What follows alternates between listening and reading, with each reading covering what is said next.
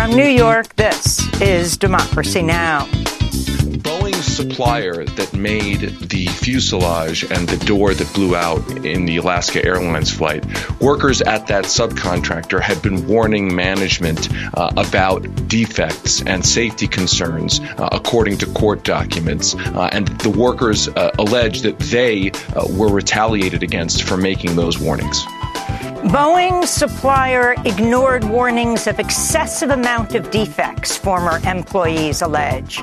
We'll speak with David Sirota, editor-in-chief of The Lever, which has just published the expose. Then protesters call for a ceasefire in Gaza as President Biden delivers a campaign speech at the historic Mother Emanuel AME Church in Charleston, South Carolina, where 8 African-American parishioners and their pastor were shot dead by a white supremacist in 2015. The truth is under assault in America. As a consequence, so is our freedom, our democracy, our very country, because without the truth, there's no light. Without light, there's no path from this darkness. If you really care about the lives lost here, then you should honor the lives lost and call for a ceasefire.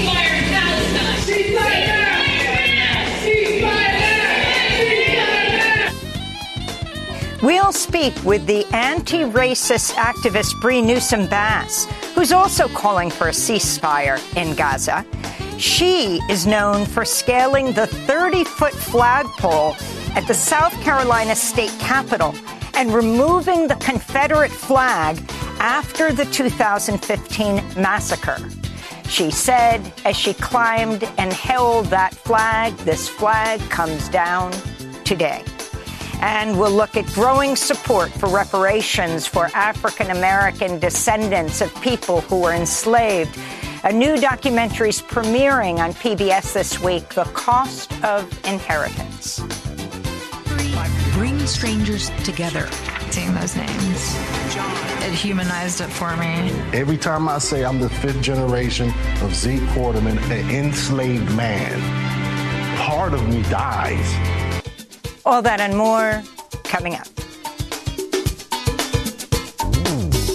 Welcome to Democracy Now!, democracynow.org, The War and Peace Report. I'm Amy Goodman. Secretary of State Antony Blinken's in Israel today, meeting with Israeli Prime Minister Benjamin Netanyahu and other top officials as Israel's bombardment of Gaza continues for a 95th day. Blinken's on a multi-nation trip across the Middle East. On Monday, he met with the Saudi Crown Prince Mohammed bin Salman. Health officials in Gaza say it's been another devastating 24-hour period. The bodies of 57 Palestinians killed in Israeli strikes have been taken to Al-Aqsa Hospital, the only remaining hospital in central Gaza. The hospital also took in 65 injured Palestinians as the hospital's few remaining doctors struggled to treat the wounded. Over the weekend, Doctors Without Borders and other NGOs pulled staff from the hospital due to concern for their safety in heavy Israeli attacks. Meanwhile, the Israeli human rights group B'Tselem has accused Israel of purposely starving the people of Gaza. In a new report, the group said starvation is, quote, not a byproduct of war, but a direct result of Israel's declared policy, they said.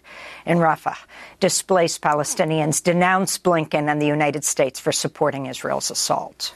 We hold America and Blinken accountable as they help Israel kill children and provided weapons. So whether Blinken comes or not, he will never change anything. We will remain steadfast, and victory will be for us. We will show America and Israel something that they have never seen. Israel has also carried out a number of military raids in the occupied West Bank. On Monday, Israeli forces shot dead 3 Palestinian men in the city of Tulkarem. Video has emerged showing an Israeli military vehicle running over one of the men who'd been shot. More than 340 Palestinians have been killed by Israeli forces and settlers in the West Bank since Hamas attacked Israel October 7th. The Israeli newspaper Haaretz is reporting 70 lawmakers in the Israeli Knesset have signed a motion to expel Ofer Cassif from the legislative body after he signed a petition supporting South Africa's genocide case against Israel at the International Court of Justice.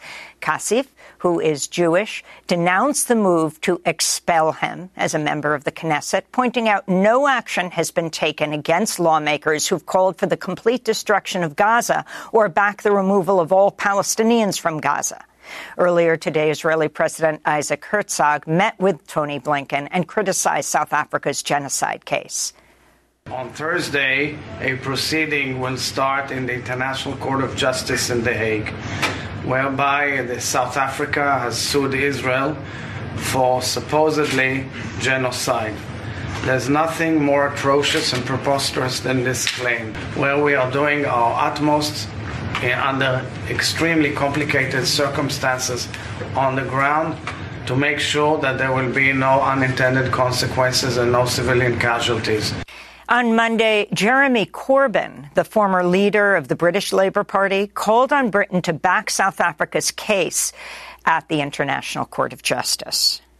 22,000 people have already been killed, 1.9 million displaced, thousands dying in the rubble, thousands of children dying because of lack of medical care and food, people dying of starvation and thirst and hunger in the Gaza Strip at the present time. Cannot the government understand the anger around the world when they watch this in real time happening, and why so many people are very pleased that the government of South Africa has taken an initiative in going to the International Court in order to hold Israel to account for the deaths of so many wholly innocent people in Gaza? Can't the government understand that and at least support the South African process?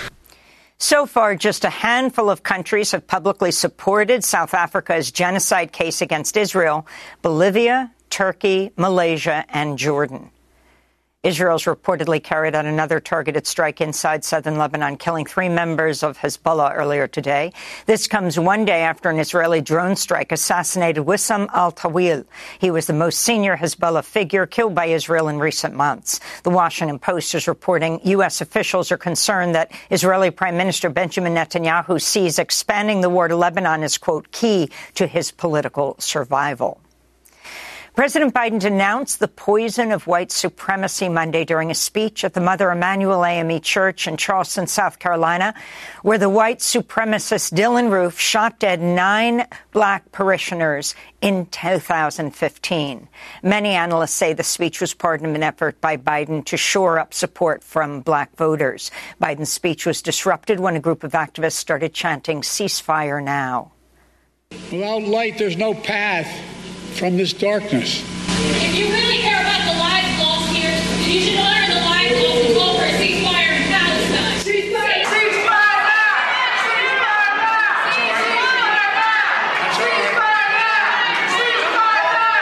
Ceasefire! Ceasefire! As the protesters calling for a ceasefire in Gaza were removed from the church, supporters of Biden started chanting 4 more years. President Biden then addressed the protest. I understand their passion, and I've been quietly working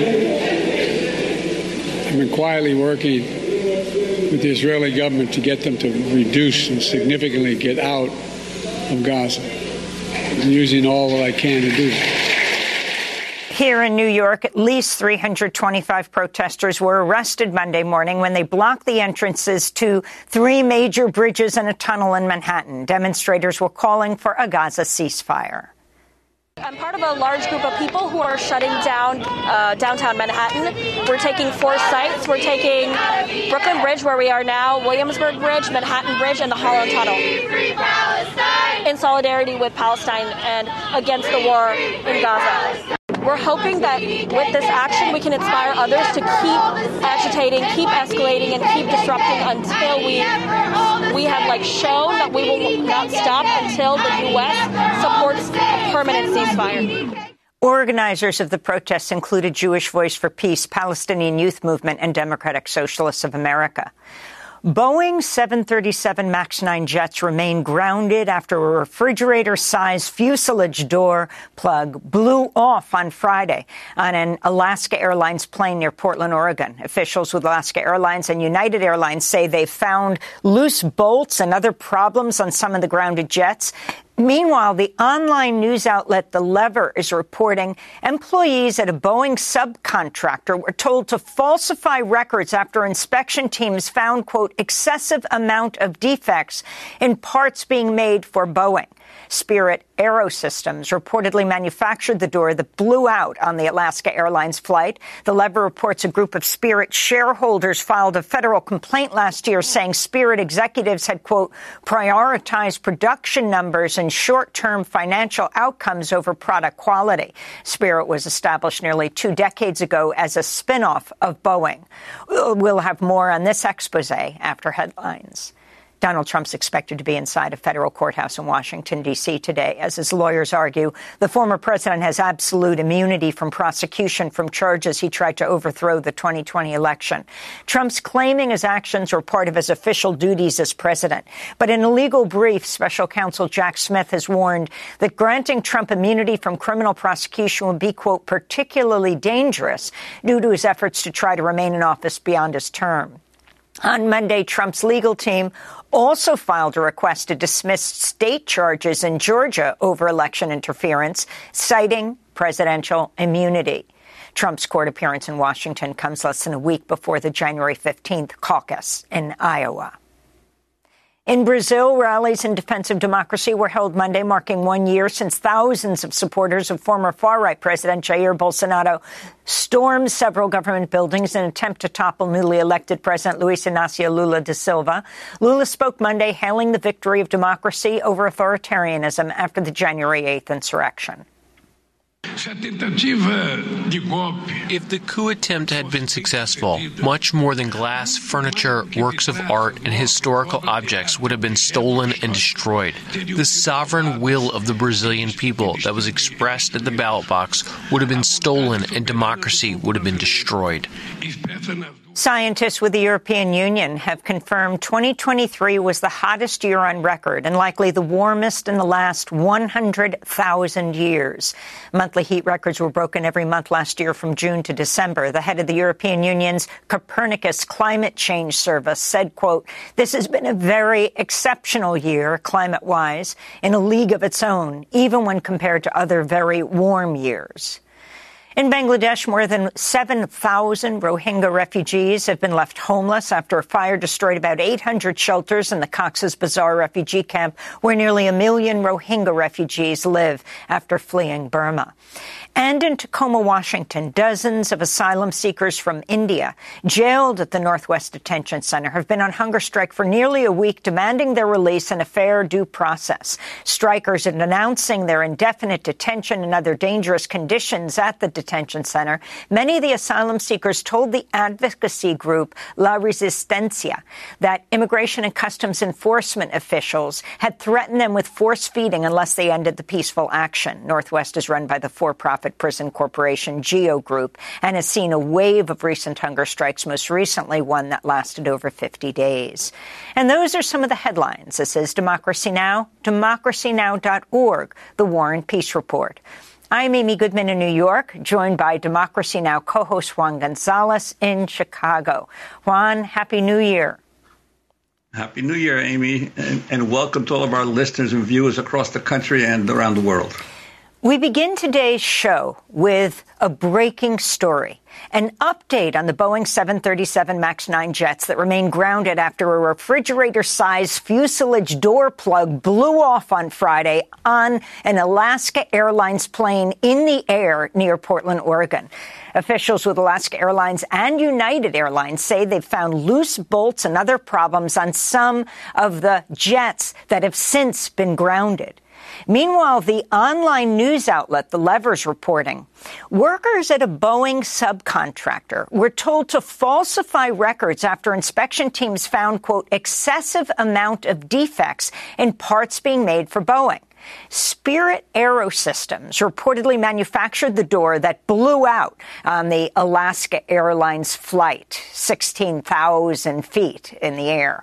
The Lever reports a group of Spirit shareholders filed a federal complaint last year saying Spirit executives has, quote, prioritized production numbers and short-term financial outcomes over product quality. Spirit was established nearly 2 decades ago as a spinoff of Boeing. We're joined now by The Lever's editor-in-chief, David Sirota. The investigation is headlined, Boeing supplier ignored warnings of excessive amount of defects former employees allege. David's also editor-at-large for Jacobin. David, welcome back to Democracy Now! Thanks for joining us from Denver. Why don't you lay out what you just exposed? Sure. Just a few weeks before the debacle over Portland, Oregon, court documents were filed by those shareholders that included allegations from safety officials, employees at the subcontractor that basically allege a culture of defective products, a lack of quality control, and a culture of retaliation against workers who were trying to sound the alarm. These workers say that they had found, as you said, excessive defects in the construction and production of these fuselages, that they tried to sound the alarm with corporate officials, with managers, including, by the way, the then CEO of the company, and that they were retaliated against for raising those alarms. And some of the specifics of the allegations relate to what we were now learning. The loose bolt situation as one example. One of the workers alleges that the calibration of the tools that tighten those bolts, that they had found problems in the calibration of those tools and that they had gone to management and said, we have a systemic problem here. And again, that those warnings were ignored and that in some cases workers were retaliated against for trying to raise those alarms. At one point, one of the workers in an email and in an ethics complaint at the company says, effectively, you're asking us to report inaccurate information about the safety of the products that we're putting out there. The products, of course, being those components of the fuselage. And David, could you talk about a little more about the relationship between Spirit and Boeing? And given the fact that this is such a key component of a plane, the fuselage, that it would be contracted out, why did Boeing spin off Spirit to begin with? It's a great question, but I can say this: the company at issue says that its major. Its most important piece of business is building these fuselages. So when we call this company a subcontractor, it's smaller than Boeing, but we're talking about a publicly traded company, a big company whose primary business, whose main business is producing this for Boeing, doing these fuselages, which, as you say, is an essential part of the plane. So to be clear, this is not some small subcontractor that kind of Boeing ignored or didn't know much about, right? This is a major company headed now, by the way, by a former Boeing official who had served in the Trump administration as a Pentagon official. And of course, Boeing and the Pentagon have a huge relationship in terms of military production. So this is a big company, and it does raise questions about not only the FAA's oversight of the safety situation in building planes, but also in Boeing's own oversight of its own subcontractors and partners. To be clear, the FAA in the past couple of years has twice named Spirit AeroSystems in its allegations against Boeing related to the 737 and safety issues. And what did you find in terms of the FAA's ability to conduct the necessary oversight over not only Spirit and Boeing, but I guess other aircraft manufacturers?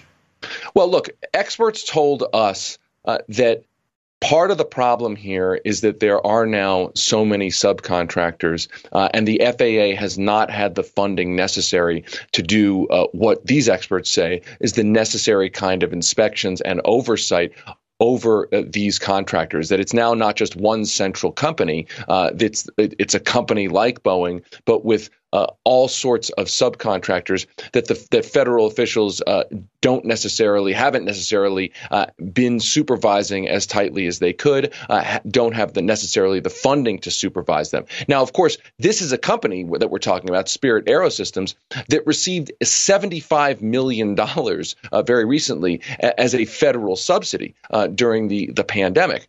So this company has also gotten government money while at the same time, these workers in this federal complaint are alleging essentially a culture of defects, a culture of fraud, a culture of retaliation. Certainly not. They're alleging a culture that hasn't rewarded them for sounding the alarm about safety concerns. What were Spirit ties to President Trump?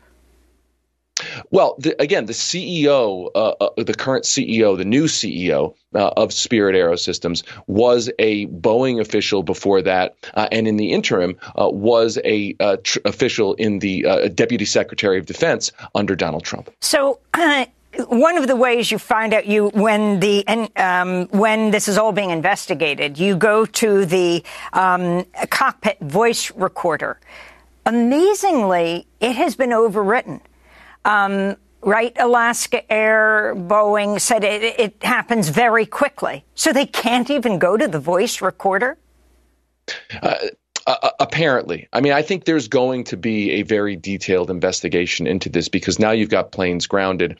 You've got these planes are now a central part of the American civil aeronautics infrastructure in this country. And you had a door blowout. So I think there's going to be a serious investigation to understand whether or not these problems are in fact systemic. And again, I go back to what the workers said in this federal complaint. They're alleging this kind of thing is not an anomaly, that it is a systemic culture of defects. And again, in reading this complaint, one of the most disturbing parts is the allegation. I mean, this is a direct quote, "We are being asked to purposely record inaccurate information. And in a situation where the FAA does not necessarily have the resources or the wherewithal to oversee such subcontractors, it hasn't been stringently overseeing them. In a sense, the public is relying on these companies to provide accurate information. And you have in this federal complaint, again, a worker saying we are being asked to purposely record inaccurate information about safety." And put this into the context of what happened in 2019. We've been focusing on this in the last few days. We spoke to Ralph Nader, whose grandniece, Samia Stumo, and we spoke to her mother, Najah Milaron, died in the Ethiopian Airlines flight, the Boeing MAX 8, also Indonesia's flight. We're talking about over 300 people. All the people on board, crew and passengers in both planes, died. I want to go to the National Transportation Safety Board, saying it couldn't tell whether the recovered cabin panel that blew off Alaska Airlines MAX 9 plane in midair last week had been properly attached. The NTSB chair is Jennifer Homendy. She said the NTSB focus is on the accident plane, but it would also make broader safety recommendations if needed as the investigation progresses. Now, the cockpit door. We found today that the cockpit door is designed to open during rapid decompression. It is designed to open during rapid decompression. However, no one among the flight crew knew that. They were not informed. So Boeing is going to make some changes to the manual, which then hopefully will translate into procedures and information for the flight attendants and for the crew. I mean, it's just astounding that in this almost full flight, those seats next to the opening that was the refrigerator size opening that opened, There was no one sitting in those seats, which may account for the fact that no one died. It's absolutely astounding. But David Sirota, as we wrap up, the progression from the two MAX flights that went down, those MAX planes, MAX 8, were grounded for almost 2 years. But now they're back in service as MAX 9 with some little change. And now these are being grounded or canceled, whether it's United or Alaska Airlines. Where is this all headed?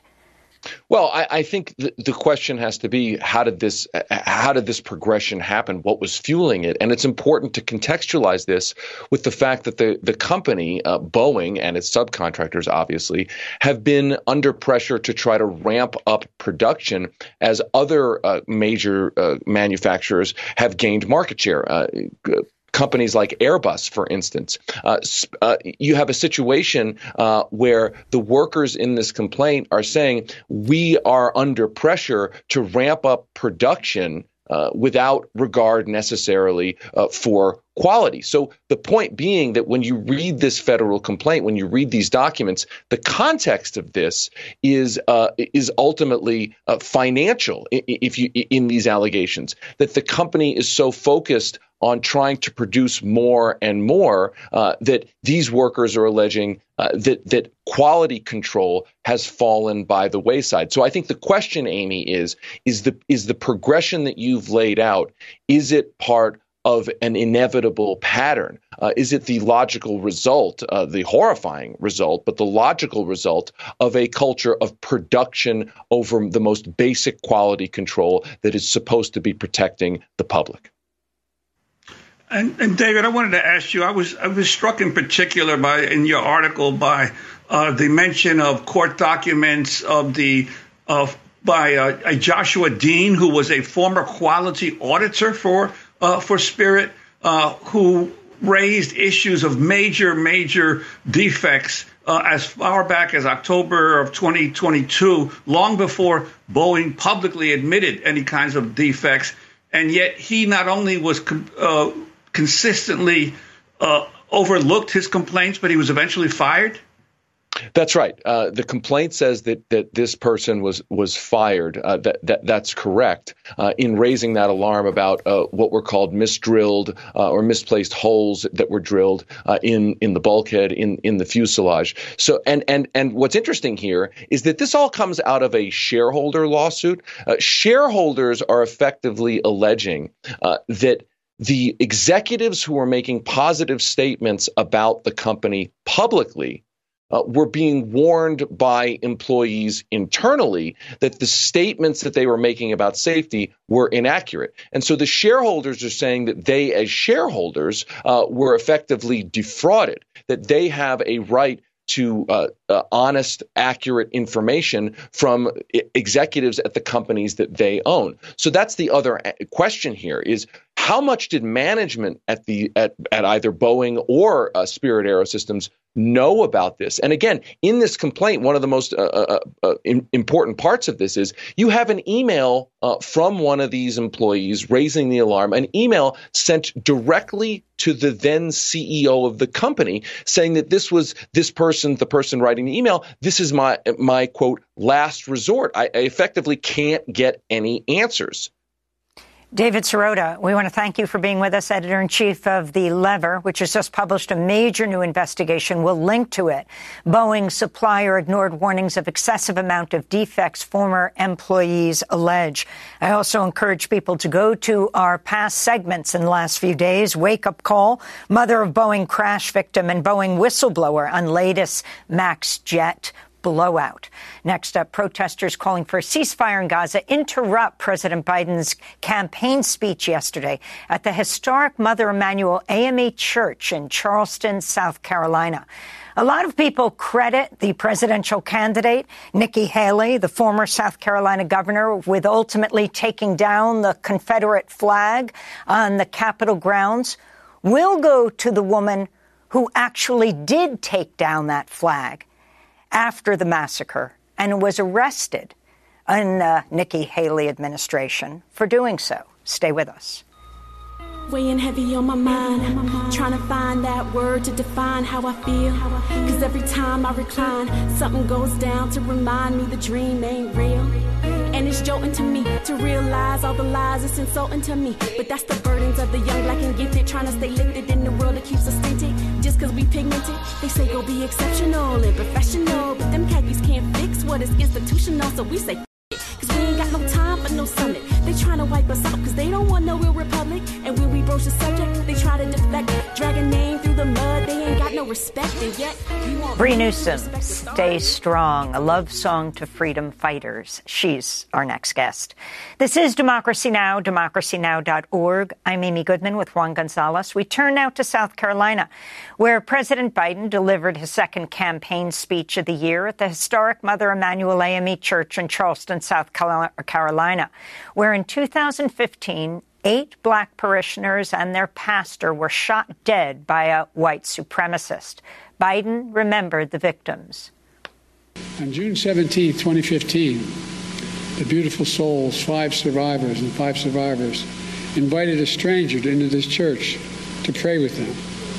The word of God was pierced by bullets and hate, of rage, propelled by not just gunpowder, but by a poison. Poison that's for too long haunted this nation. What is that poison?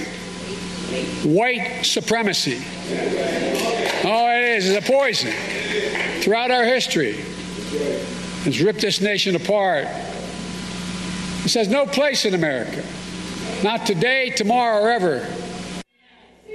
As he's... That's all right. That's all right. As he spoke, Biden was disrupted by activists demanding a Gaza ceasefire.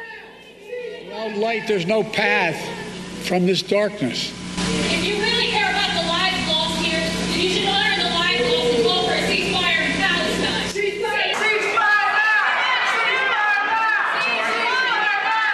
Ceasefire! Ceasefire! Ceasefire! As the protesters were removed from the church, supporters of President Biden began chanting 4 more years. He addressed the protesters. I understand their passion, and I've been quietly working. with the Israeli government to get them to reduce and significantly get out of Gaza. I'm using all that I can to do that. Without naming Donald Trump, Biden blasted the former president and leading 2024 Republican candidate as a loser who tried to overthrow the 2020 election results by urging his supporters to storm the U.S. Capitol on January 6, 2021. A number carried Confederate flags and wore white supremacists and far-right symbols. Following the massacre at the Emanuel AME Church in 2015, following the mass funeral at the University of Charleston Arena that thousands came out for, our next guest, Bree Newsome Bass, scaled the 30-foot flagpole at the South Carolina state capitol and removed the Confederate flag. As police officers shouted at her to come down, she shimmied to the top of the flagpole, took the flag in her hand and said, "You come against me with hatred. I come against you in the name of God. This flag comes down today." You come against me with hatred and oppression and violence. I come against you in the name of God. This flag comes down today. While Bree Newsome was arrested along with an ally, it was only after this action that the Confederate flag was formally removed from the South Carolina State House grounds. Republican presidential candidate Nikki Haley was governor of South Carolina at the time. She has faced fresh backlash after she didn't mention slavery when asked about the cause of the U.S. Civil War during a recent town hall in New Hampshire. Well, for more, we're joined in Raleigh, North Carolina, by Bree Newsome Bass, artist, anti-racist activist. Bree, welcome back to Democracy Now! This certainly does take us back. As people debate whether it was Nikki Haley who ultimately forced the flag to come down, we're going to the woman who actually took it down and risked your freedom to do it. Talk about why you did that then. Ultimately, the legislature would vote to take it down, and how you feel about what's happening today. Yes, and thank you again so much for having me on. I want to make it clear, yes, I did scale the pole and take the Confederate flag down. This was an issue that people had been protesting for years and years and years. And that's part of what made it so egregious in 2015 when we had the massacre at Emanuel AME and South Carolina refused to lower the flag, because part of the reason why they were refusing to lower the flag is that they had passed a law in the year 2000 saying that it couldn't be lowered for any reason after they moved it from the Capitol Dome to the flagpole on the lawn where it was at the time that I took it down. So this had been going on for years and years and years. And Nikki Haley actually opposed taking the flag down right up until those massacres occurred and the mounting political protest and the pressure made it where she basically had to, at that point, support the flag coming down. So ideologically, she has never really had this stance of being opposed to either the Confederacy or, symbols of the Confederacy, and certainly not opposed to racist policy. She went right from the governorship to serving in the Trump administration. And she's had a number of incidents over the years where the things that she says or the things that she does directly contradict with her, her claim of having led the way on taking the Confederate flag down. At one of her recent rallies, she played that song, Find Out in a Small Town, the song that people really raised a lot of concern about because it was obviously alluding to sundown towns and the racial violence that Black people have experienced here for decades and decades and decades. So this is not new for Nikki Haley. It just shows that she does not really represent anti-racism in any real way.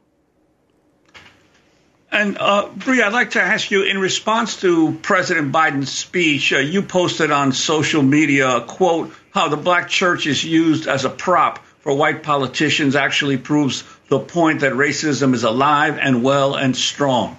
Could you expand on that? Yeah, absolutely. Well, I think that the whole way that the incidents in 2015, both the massacre at Emanuel AME, the refocus on the Confederate flag there in South Carolina, the formal ceremony around taking the flag down, and the way that American politics returns to those moments again and again and again speaks to how relevant it still is. The fact that Black churches are frequently used as, political campaign stops for politicians. In this case with Joe Biden, he is clearly trying to make an appeal, not just to Black voters, but really trying to fend off criticism that he is racist, that he is sponsoring a genocide. And that criticism is completely well-founded because he is sponsoring a genocide. And genocide is the most extreme form of racial violence that there is.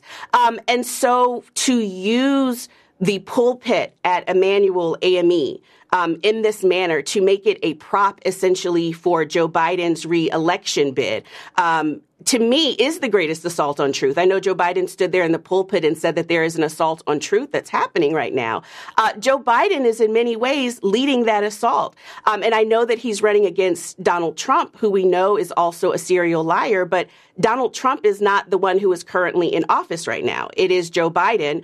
And this effort to use the church, not just the Black church, but the site of racial violence, of a mass murder, to deflect from the fact that Joe Biden himself is bombing churches, bombing mosques, bombing places of worship, and murdering many civilians, people who have sought shelter in those places. It just exposes the complete hypocrisy of this entire situation and the vacuum of moral leadership at the top. And that's why I took offense to it. I think that's why many people who watched it took offense to it. I'm very glad that the young people stood up and protested, because even though they were few in that audience, they represented the majority of people worldwide. It's interesting, Bree. The polls that have just come out today indicate that Nikki Haley is surging in the polls in New Hampshire. You referenced where she stood on the Confederate flag. I wanted to go back to 2014, when then South Carolina Republican Governor Nikki Haley suggested South Carolina had resolved its image problem and that having the Confederate flag at the State House was fine because not a single CEO had complained. She was speaking at a gubernatorial debate. You know, the Confederate flag is a very sensitive issue, and what I can tell you is over the last 3.5 years, I spend a lot of my days on the phones with CEOs and recruiting jobs to this state. I can honestly say I have not had one conversation with a single CEO about the Confederate flag. What is important here is that we look at the fact that, yes, perception of South Carolina matters. That's why we have everybody answering the phones. It's a great day in South Carolina. That's why we're being named the friendliest state and the most patriotic state and getting all these great accolades.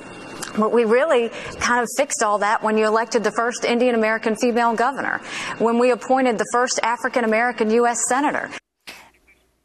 That was Nikki Haley back in 2014. Bree Newsome Bass, your final comment. I mean, I think that says it all, right? So, first of all, she's saying that it's okay. The optics are okay, right? We're not talking about the substance. We're not talking about the experience. We're not talking about whether people are actually experiencing equal treatment under the law, just the optics. So the optics are fine because it's not disrupting business, right? And then the other thing that she offers as evidence that everything is okay is the fact that she's non-white. She is an Indian American woman, and then she points to other people in the administration, excuse me, who are non-white. Well, that's the entire problem right there. The idea is that so long as we can keep business going as usual, it doesn't matter that there's violence. It doesn't matter that there's racism. All that matters is the optics. And that is what Nikki Haley's campaign represents in her falsely claiming that she led the way on taking the Confederate flag down. That's what Joe Biden's campaign represents in terms of thinking that all that matters is giving a speech at a church and ignoring all of the churches that are being blown up and all of the Palestinians that are being killed, ignore the fact that young people are demanding a future and we have people who are older who don't seem to care at all that this assault in Palestine is disproportionately affecting children or killing children. And then in the case of Nikki Haley, again, she does not truly represent any of the things that she is claiming when it comes to being anti-racist. You can say whatever words you want to say. You can put together whatever kind of events you want to put together.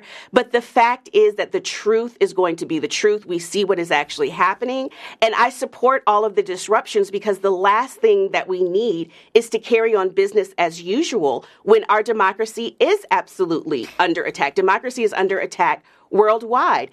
And genocide is the most extreme form of racial violence that there is. So there's no way that we are fighting white supremacy simply by taking down a flag or having an event at Emanuel AME in the midst of genocide, in the midst of doing away with affirmative action, voting rights, the attack on abortion rights.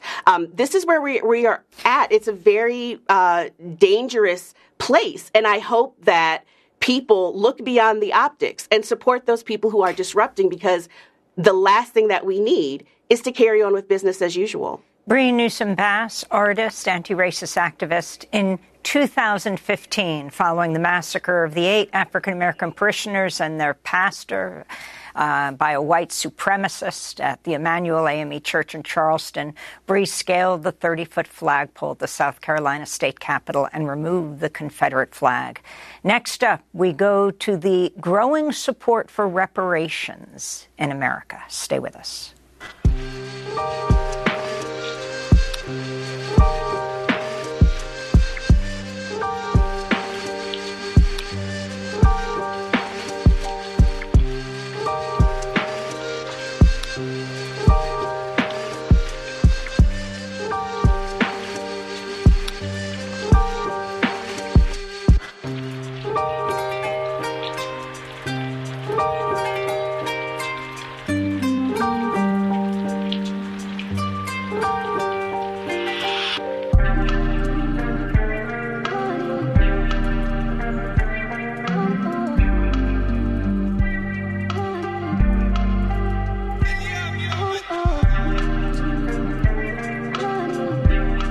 Today is the day by the Palestinian lo-fi duo Hazy Noir.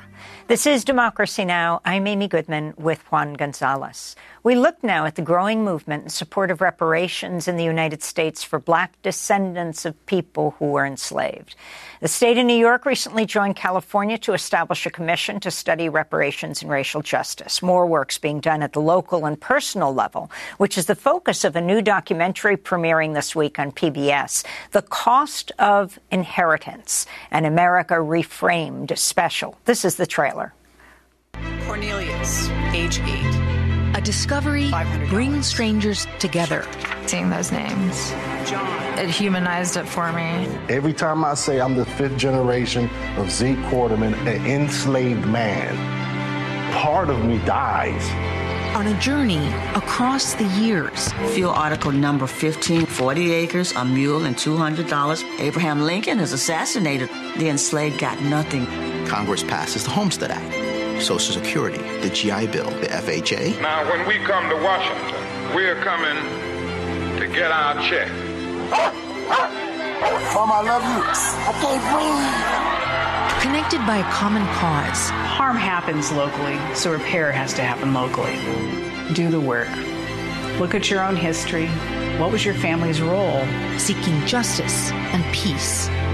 For more, we're joined by some of the people featured in The Cost of Inheritance. In Savannah, Georgia, Randy Cotterman is a fifth-generation descendant of Zeke Quarterman, who was enslaved by George Adam Keller. Randy co-founded the Reparation Project alongside Sarah Eisner, a fifth-generation descendant of Keller. In Denver, Lottie Lee Abdullah is with us, a descendant of William Hayes Paxton, who was an enslaver in the Mississippi Delta. She's with Reparations for Slavery. And in New York, we're joined by Yoruba Richin, the award-winning director of this documentary. Yoruba, before we play some clips, yes, let's start with you. Talk about this movement for reparations that's hardly hitting the corporate media radar, but is happening all over the country, both at state level, city level, and personally, like the ones you document in this film. Absolutely. Good morning, Amy. Thank you for having us.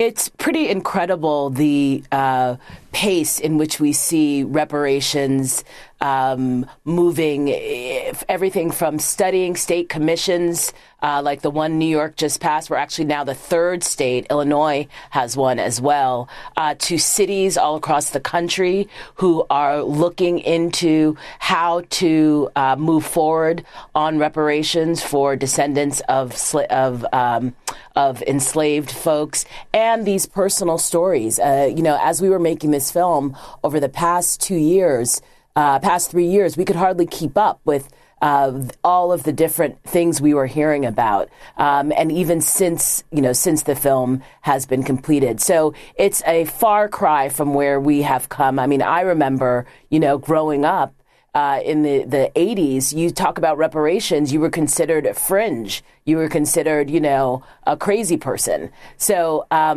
you know, this movement has been ongoing, as the film shows, since the end of slavery. Black people have been fighting for reparations, and it's been and it continues to be a long struggle.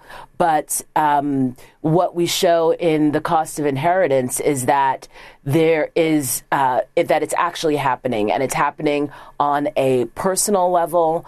And on these local levels, which will hopefully give rise to and more momentum for it to happen on a federal level. Randy Quarterman, your family is linked to Sarah Eisner's family through slavery. You're a fifth generation descendant of someone who was enslaved by George Adam Keller. After she contacted you, you founded the Reparations Project to save the Quarterman's family lands in Monteith and Port Wentworth, Georgia, after it faced various legal challenges. Can you talk about the relationship you formed with Sarah? Yes, good morning. The relationship I formed with Sarah was an eye-opening one for me.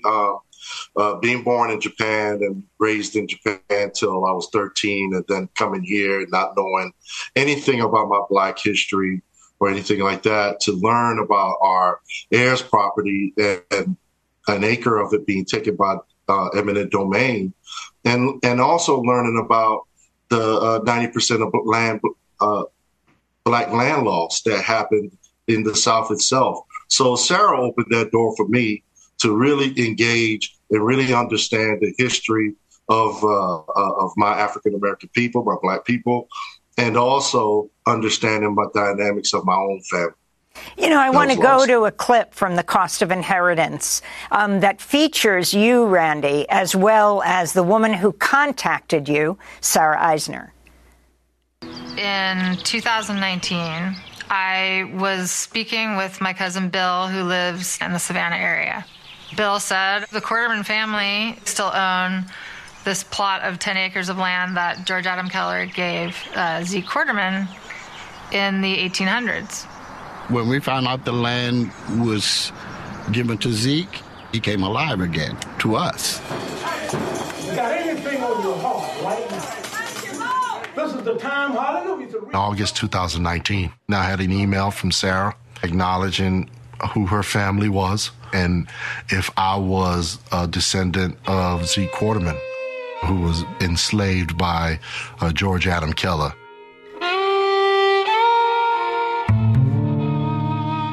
I was just like taken off track a little bit. I was definitely nervous and scared. My question was, what are they doing here? What's going on? I remember thinking, what have I done? What if they yell at me? If they do, they do. They have every right to be angry. I wanted to hide all of them. I consulted with Pat Gunn, somebody that was doing this type of work and understanding it. And so you're standing in a sacred ground. This is a slaveholding bin, we believe. She told me, said, hey, you know, your ancestors is on your back. It's a special moment for you. You need to engage.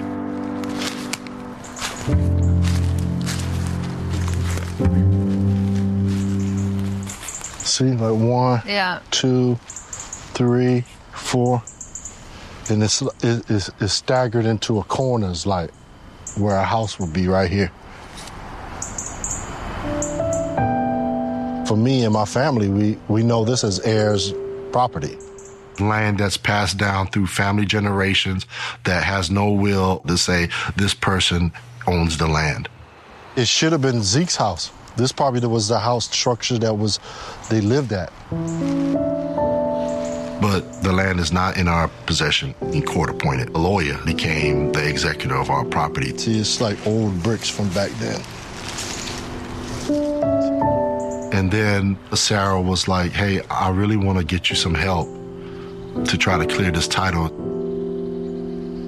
I thought, this is so obviously a case of reparations because of America's first attempt at reparations right in that area.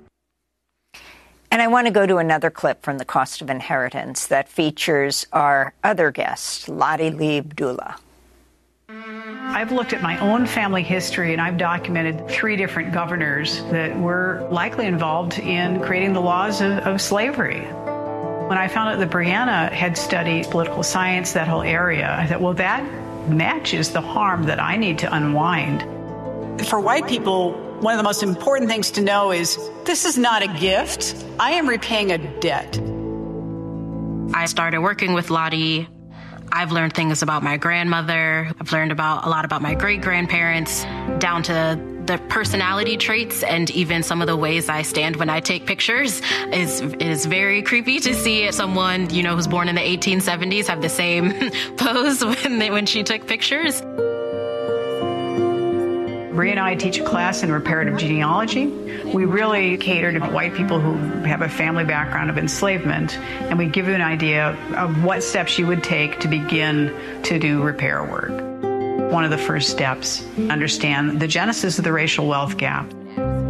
You've got black people today in America that own about 2% of U.S. wealth. After all of this time, about 2%. How did we get here? The history of my family really shows exactly how it works mechanically. It all started with Elisha Paxton, my third great-grandfather. He established a plantation near Lexington, Virginia, beginning around 1815. and with the proceeds likely from the plantation operations, he was able to send many sons to law school, including my second great-grandfather. So right there, you have the benefit as education. In the early 1830s, several of Elisha's sons, including my second great-grandfather, moved to the Mississippi Delta. There they set up a law practice and later multiple cotton plantations. Cotton became king. Cotton drove the creation of the Wall Street banks and made really the economy of the United States. But where did it put African Americans? If you go back to 1860, we know there's about 4 million black people held in bondage. Those people are the most liquid asset in the country. $22 trillion in today's value, in terms of the value of those folks to the country. It's an enormous impact.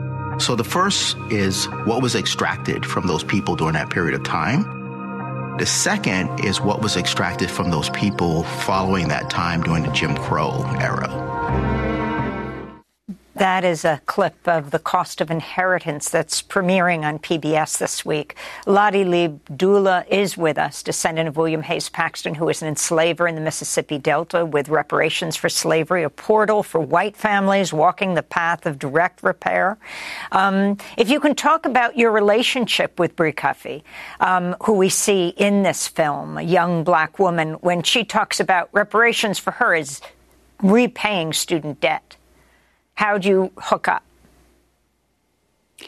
Thank you, Amy, and it's a real honor to be here with you today.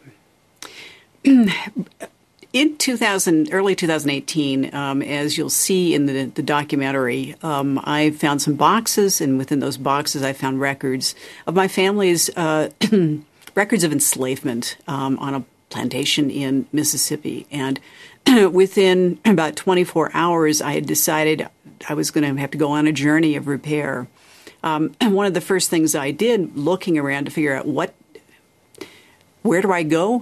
Who do I've got to talk to somebody about this history and decide what to do. I discovered a group called Coming to the Table, and they were having a national gathering that summer. And at that national gathering, they were going to be discussing reparations. So I attended, and I noticed immediately, I think the youngest person at this gathering, and that was Brianna Cuffey, and we both ended up attending the reparations session. And I made a bunch of pretty arrogant statements saying how I wanted essentially to change the world and build a portal, and I wanted to know who would partner with me, and there were crickets. And I sort of wandered off a bit dejectedly, and Bree walked up to me and rolled up on me, and she just said, you have some pretty mighty ideas there, but you haven't thought about people like me. You're setting up scholarships. You're recommending this and that. What about me? I have a six-figure college debt. I'm working 3 jobs. I'm barely making it. What do you have for me? And so in that moment, I realized not only was this the perfect partner for the portal, but that a path was opening up right in front of my eyes as to a beginning step I could take to engage in direct repair. So that's how we met. And as you'll see in the film, our relationship unfolds. Well, Lottie, we only have about a minute, but I'm wondering your response. It's gotten a lot of attention, the Nikki Haley's response as the GOP presidential candidate to the causes of the Civil War? Oh, I'm disgusted by that comment. Of course, we know the cause of the Civil War, it's slavery. In fact, I have in my ancestors' memoir, there's a direct quote, and he says, I don't know what anybody else is calling this war, but I call it the war for the slaves. So it just goes to show that we are so far apart in how we are looking at our history. We really need to come together, and that's really what we recommend and how our portal works is we take a very, very fine look at history, and we bring black and white people together to engage in reparative genealogy and looking at our history together and forming bonds of repair. Lottie Lee Abdullah, I want to thank you for being with us. Descendant of an enslaver in the Mississippi Delta with Reparations for Slavery, Randy Cotterman, fifth generation descendant of Zeke Quarterman, enslaved by George Adam Keller. Randy co-founded the Reparation Project along with Sarah Eisner.